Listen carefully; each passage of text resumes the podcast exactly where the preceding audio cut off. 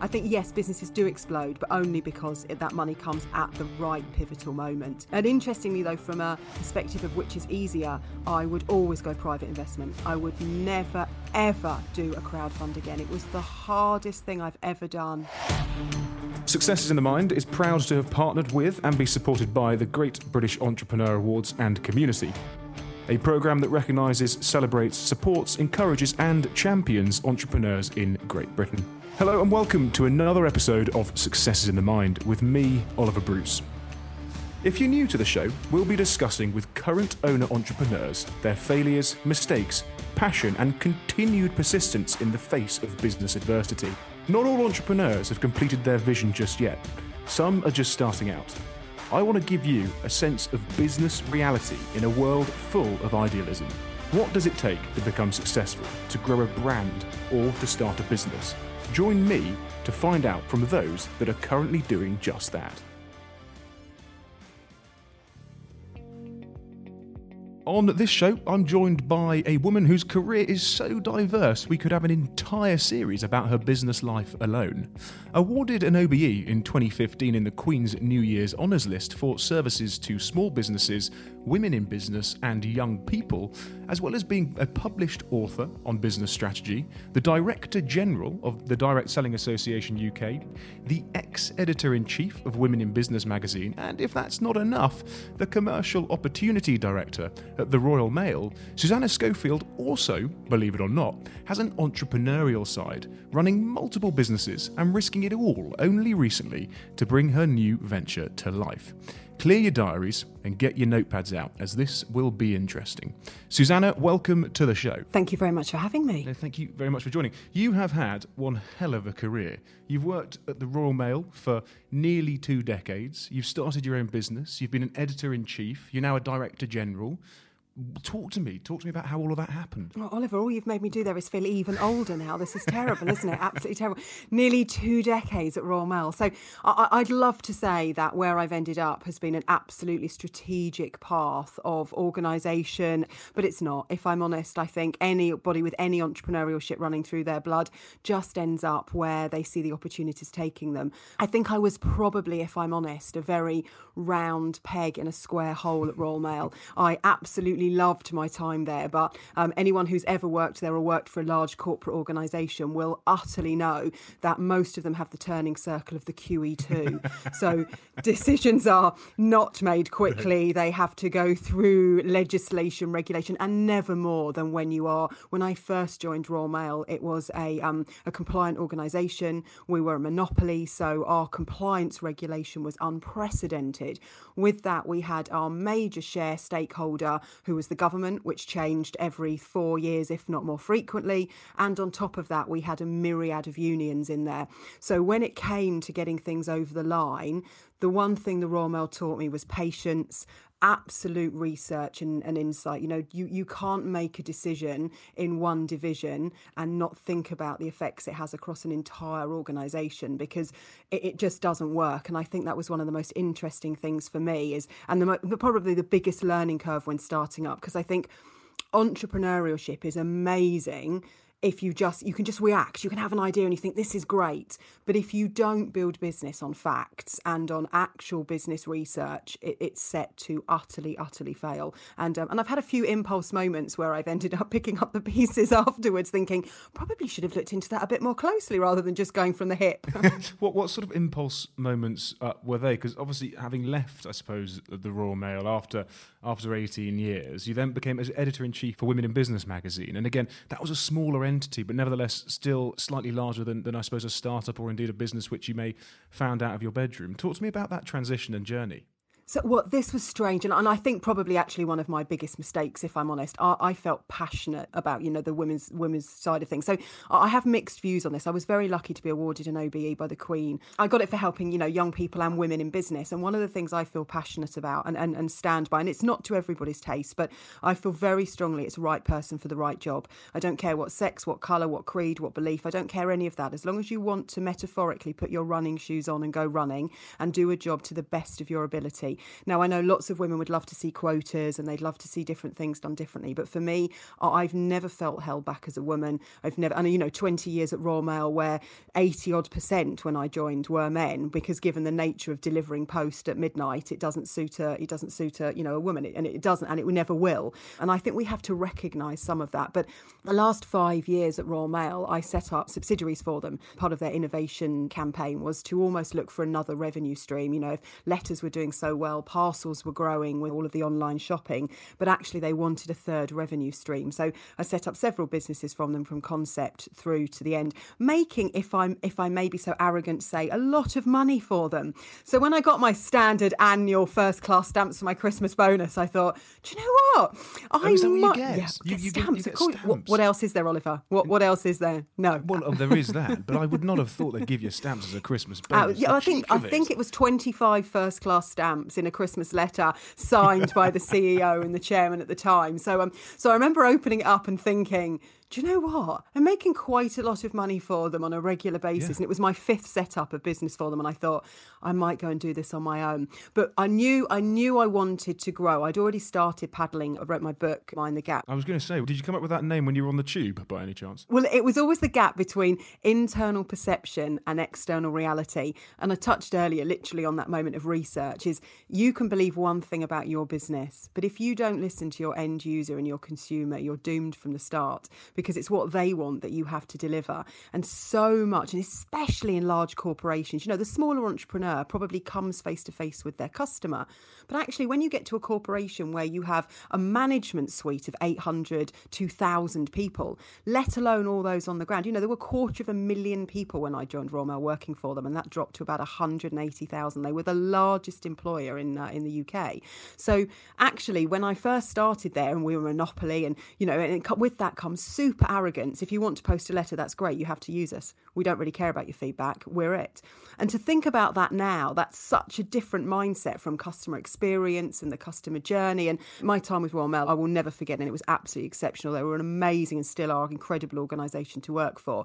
But that arrogance of, you know, we are the monopoly, we can do it was quite different. So when I think I started to think I'd set off on my own, I'd already written the book, which was Mind the Gap. And that was, as I say, the gap between perception and reality. So it's creating successful business strategy, but built on facts. Ask your employees what they think, ask your customers what they think, and essentially measure the gap between the two. And that will either give you a huge opportunity or you will suddenly notice that most of your employees think one thing and most of your customers think something else, which gives you a major risk. So it's really, really just a fact based SWOT, if I'm honest. But I've seen so many corporations stand in a room and draw the big graph, and you've got people around the table, oh, that's a strength, no, that's a weakness, mm-hmm. that's an opportunity.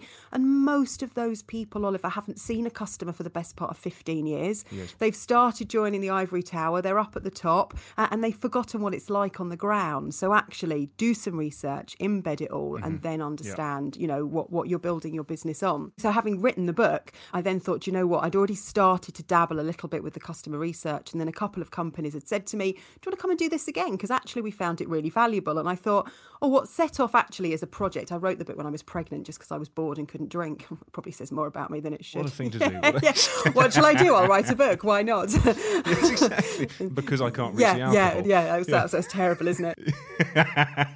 it is inspiring. That I mean, it's phenomenal in as much as you've written this book. You now speak publicly about it, and, and obviously you can find it on, on Amazon. And and I suppose Amazon, there's a level of irony there, in as much as Royal Mail deliver packages, deliver parcels.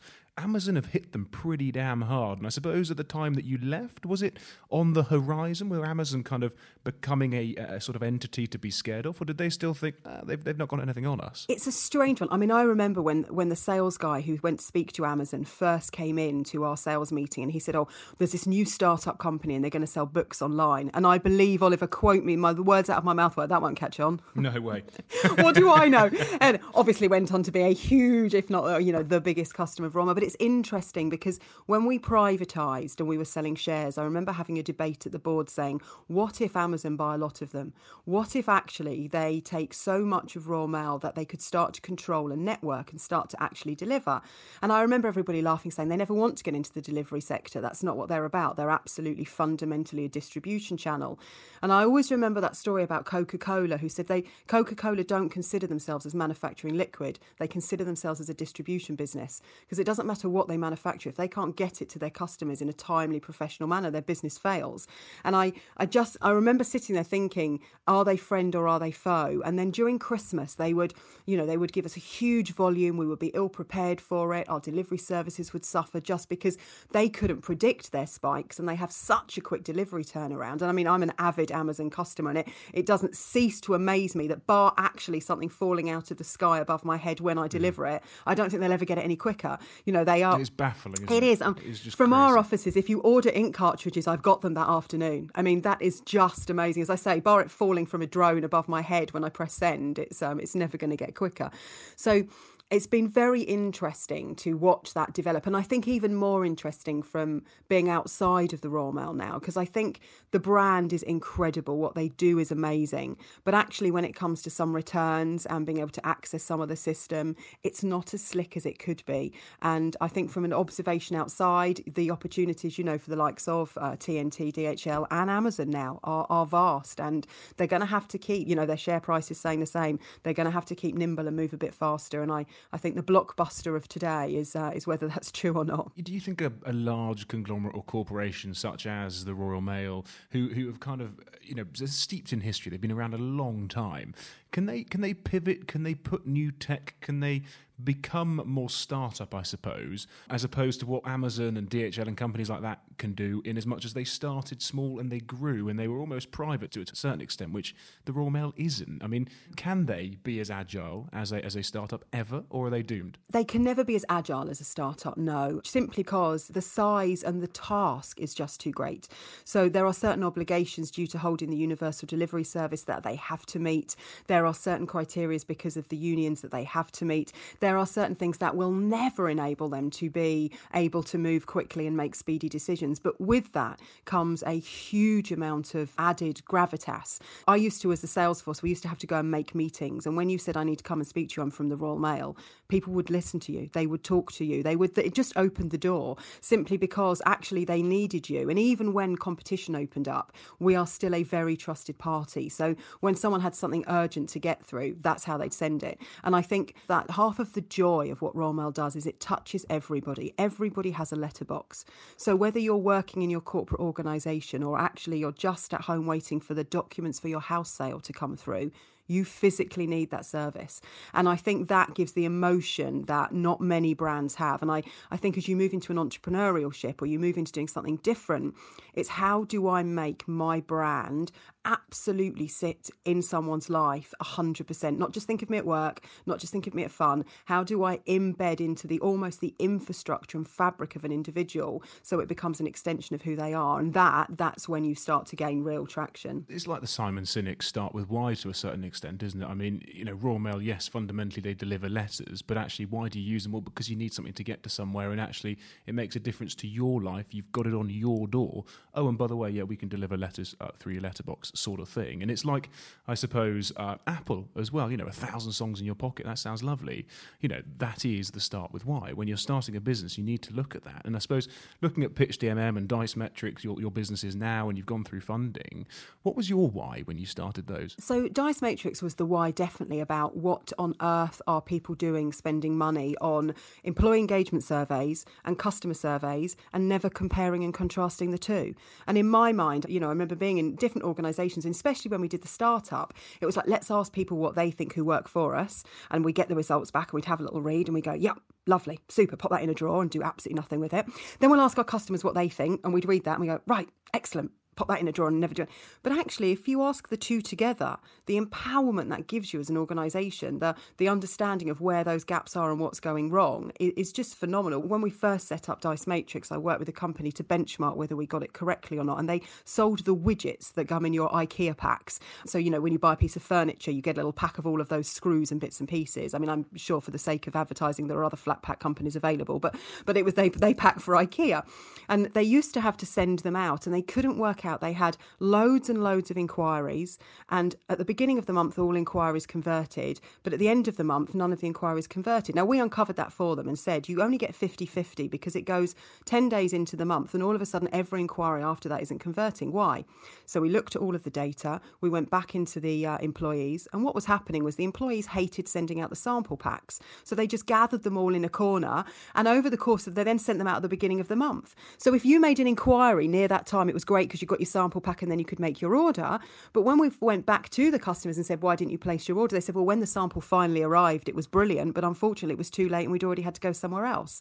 But unless you compare and contrast what customers are saying and employees are saying, you miss that. Now, that is such a simple tactical move. What you do is you get a request for sample and every day by policy it goes out that day, change their business. They went from converting 32% to memory serves about 87% and they put they put so much money on the bottom line all by doing this. So that filled me with joy because I think if you can go into a business and help them grow, help them achieve their targets and understand the tiny minutiae that's not going right, but like a watch, you know, one cog stops to turn and it doesn't matter how beautiful the rest of the engineering is, the whole thing starts to fall down.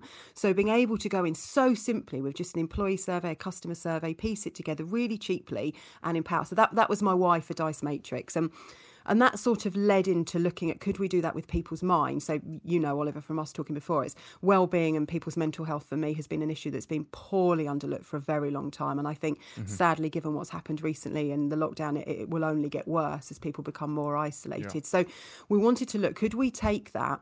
Almost the ability of measuring and put it into people. So, could we ask people how they thought they were doing and then ask their boss, their manager, their t- you know, all the touch points. And could we look at saying, actually, if someone thinks they're doing really, really well, but everybody else doesn't, what, what are the areas they need help with, assistance with? Where's that breaking down? And if you do that on a regular interval, someone's absolutely flying for three quarters and then one quarter isn't, and everyone thinks they're not, maybe that's a flag for HR to check that person's okay. Mm-hmm. Are they still happy in their job? Have they had a change of management? But if you've got a big organisation, it allows you to measure very carefully across that. And then from there, we went into sport because I started to become aware. And I'm always been passionate about sport. I, I, love love watching. I'm one of those strange women that will come home and put the football or the boxing on. It's you know I, I don't watch any reality TV at all. It's it's music or, or sport. That's that's it. Um, so, music or sport. I didn't know about music. What sort of music? Oh, I love a bit of music. like any sorts. I have a very eclectic mix of t- taste. But yeah, but I, I couldn't live without listening to music every day. There's not a day that passes in my life where I don't either run to it, work out to it, drive to it.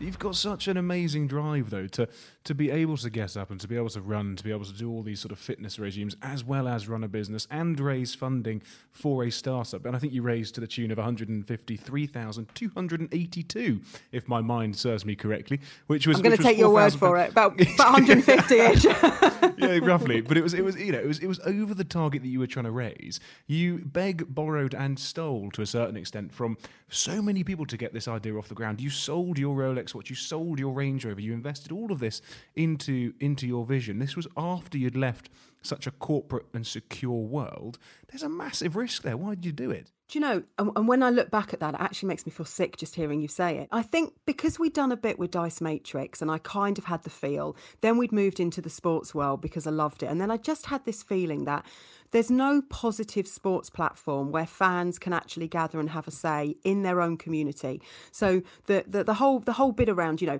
yes, you can talk on Twitter and Twitter is incredible, Instagram's amazing. There's lots of platforms where everybody goes, but there's no safe environment where actually a Spurs fan could get on and talk to other Spurs fans in a forum that's not managed by the club, but where someone from Chelsea is not going to come and go, well, you would say that because you're a Spurs fan. So we wanted to create communities within football, but we also wanted to give the fans a voice. So, football fans in the UK love their teams. It is tribal, it is, an, and they are fanatical fans. It is absolute passion, and they love their team. But weirdly, they have an incredibly inherent distrust to most of the board and the company that runs their football club.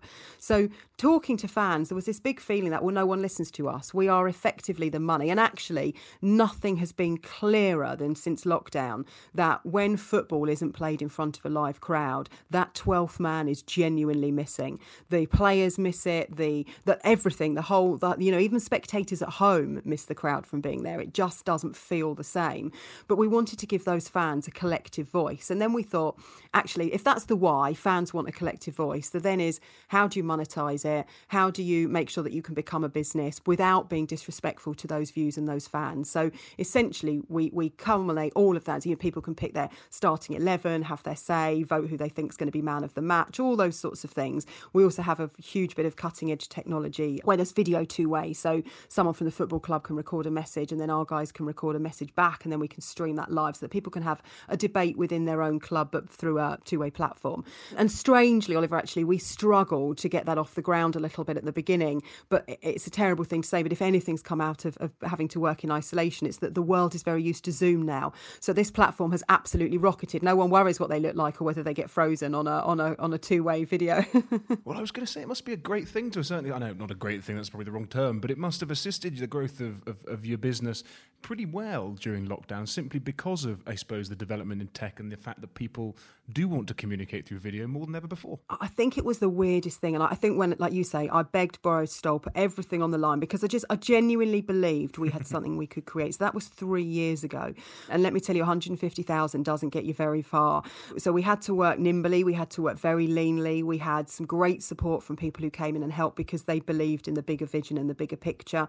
But at that time, I remember standing in front of the, the you know, that we did it through Seedrs, and I I think I did it for two reasons. Not only for the money, I did it for the discipline in how you set your business up. So when you crowdfund, there is infrastructure you have to put in place. There's reporting. You have to be, you know, the FCA have to get involved because you've taken money. And I, I think for me, that rigor that put wrapped around the business, and it was always potentially built to be sold, was always potentially built to be able to be flipped out. So I thought if I could put that infrastructure from the get go around it, we're in a good place moving forward.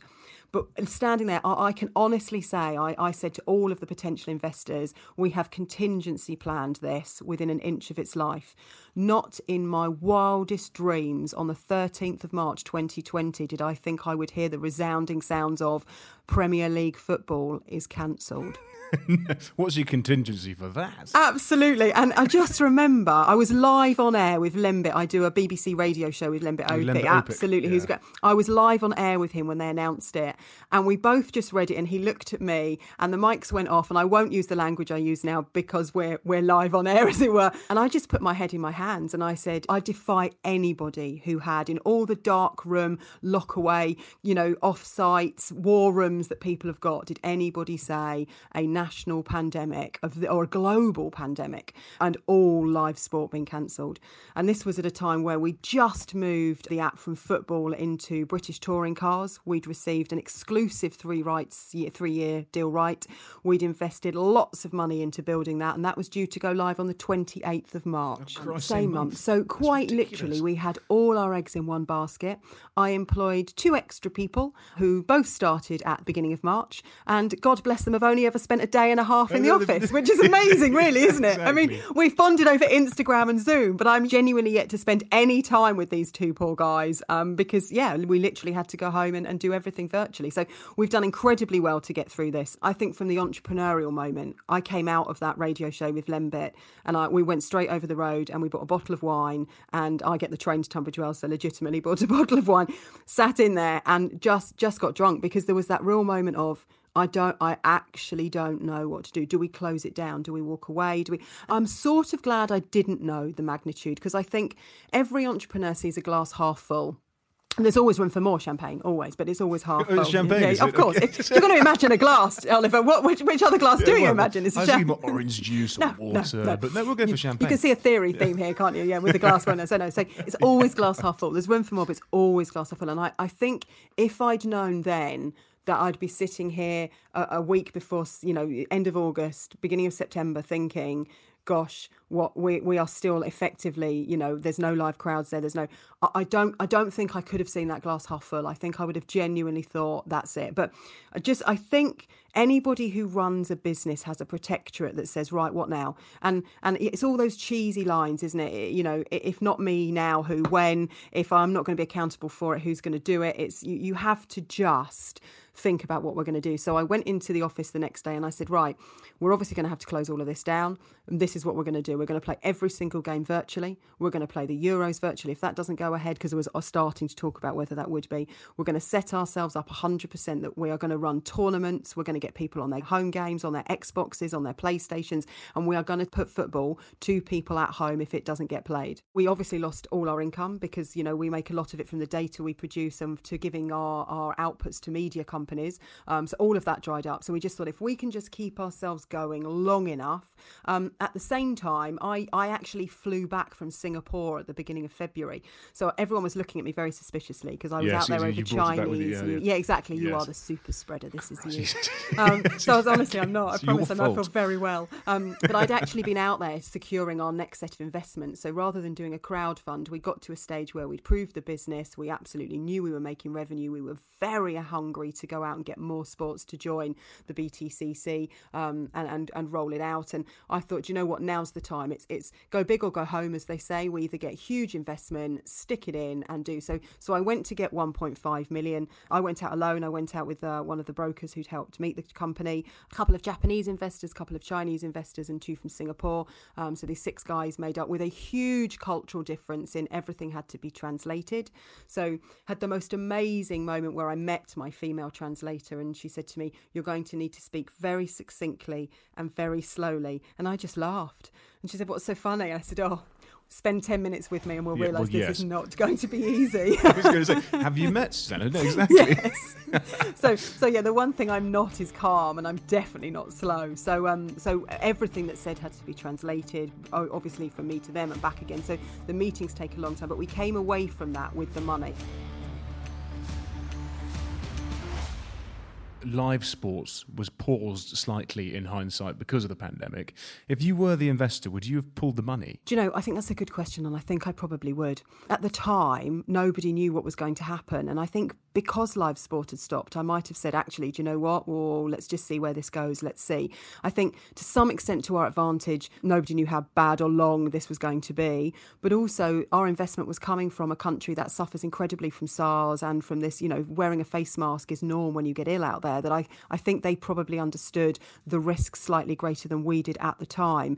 So we had this real moment. We'd employed two more people. We were really going great guns. We'd secured the British Touring Car Championships to be, you know, exclusively the predictor app for that for that uh, sport. We were just signing some deals to get into boxing. We had the Premier League and the Championship going, and we were, as I say, we were go big or go home. So that moment when you think oh God, is this it? And and there's no planning for this. There's no entrepreneur in the world who would say, there, I saw this coming. I said, and, and you know, and it's it's a strange because for some people this was a huge opportunity, and we can't shy away from that. You know, some there were some great entrepreneurial people out there who did some amazing things for people and created some incredible tech and software. But for us, it was catastrophic, and I just thought, do you know what? What do we do? And I I think the only reason we kept the investment, and we did keep the investment, but the only reason was because we reacted so quickly with such passion. So I've since spoken to our investors, and actually, what we did was we went, as I said, we went off, we played everything virtually actually. We created our own games, we created tournaments where people could win prizes, and we just kept our users engaged with what we do and who we are. And I think because we did that, and we didn't do that to keep the money, we did that to keep the business alive. And I didn't furlough anybody, we just kept pushing through. We worked so hard and very different. And my team had to really, you know, pull their socks up and, and kind of do things that they weren't used to doing, work in a way we weren't used to working over. Virtual sports is very different from real sports. There was this real sense of camaraderie of if we can make this work and we can keep people engaged, when sports starts again, we'll be back up and running.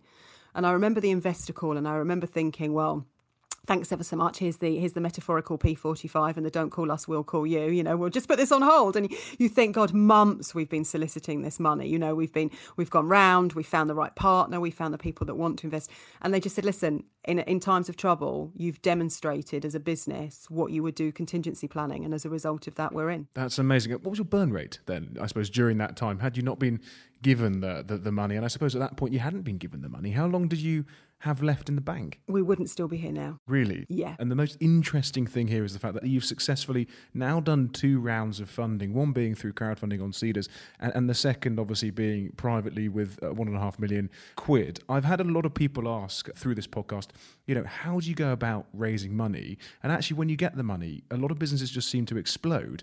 Is it as easy as getting the money and then your business takes off? And what do you need to put in place to be able to successfully generate a good funding? I think there's a bit of a chicken and an egg there, and it's interesting. Once you get the money, you explode. And and yes, of course, because you've you've suddenly got some money to be able to spend. But actually, you've only got that money because you've already proved your business. So nobody is going to give you money when you're not already showing some growth. You know, maybe, maybe as a small startup with an opportunity. But when you get that second tranche of money, it's because somebody's looked over the fence and said, "You've proved your business." We can see trajectory. We can see where this is going to go. Now we're going to invest in you. And that's why it explodes. It's not luck. It's not because of the money. Because if somebody just had a huge pot of money and a blooming bad idea, it won't work. So I think it's those lovely moments where you've you, you have to literally grin and bear through those and believe. You have to believe. Like there's been loads of times I've gone to bed and I won't lie. I've lied to them. It's what I call um, ceiling searching, where your eyes dart to every single corner of the room frenetically for hours and hours. And uh, there's been nights I've not slept. There's been nights I felt physically sick about the responsibility of, of employing people. And I think when this happened, we'd just taken on two more people. You know, we've got a we've got a big team now, but another two people that had left their jobs, which were secure to come to me. And I know it wasn't my fault, but actually, as a business owner, it's absolutely your responsibility to make sure you can pay wages at the end of the month. I think the other thing that's always struck me is, is as a business owner, you can't really ever tell anybody the fears that you have. You can tell your inner self and maybe your partner if you're lucky enough. But actually,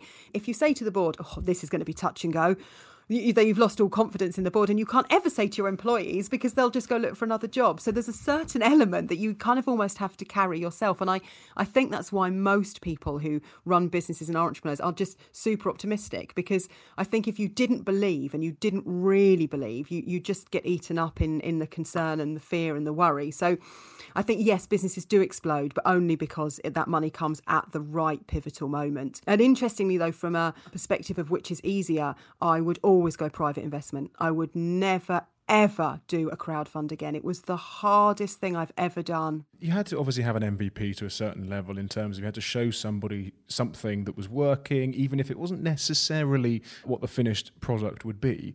That requires investment up front. That's why you liquidated assets to a certain extent that you owned. If I haven't got the money or the ability to do that, how do I get a business off the ground? If you aren't prepared to put your own money in to start with, no matter how you get it, then I would never invest. So it's what they call skin in the game. If you go to somebody else and you ask them for their money and you haven't sold everything possible yourself, why would anybody else? Why would anybody else ever give you something you weren't prepared to risk yourself? And I, I hear so many entrepreneurs and so many people say, I'm going to set this business up. I won't put any money in it myself because why? If you believed in it, why would you give a percentage away? Why, why wouldn't you hold on to 100%? And, you know, I've listened to some amazing podcasts with Dyson speaking, where he gave up percentage of his first business, but he owns 100% of Dyson because he believed in it so much and he put everything on the line. And I think for me, I believed in this. But I used to go shopping with the girls. I've got two children, 12 and 9. I used to go shopping with them and they pick biscuits up and they say, Can I have these? And I'd say, Yeah, yeah, pop them in the trolley.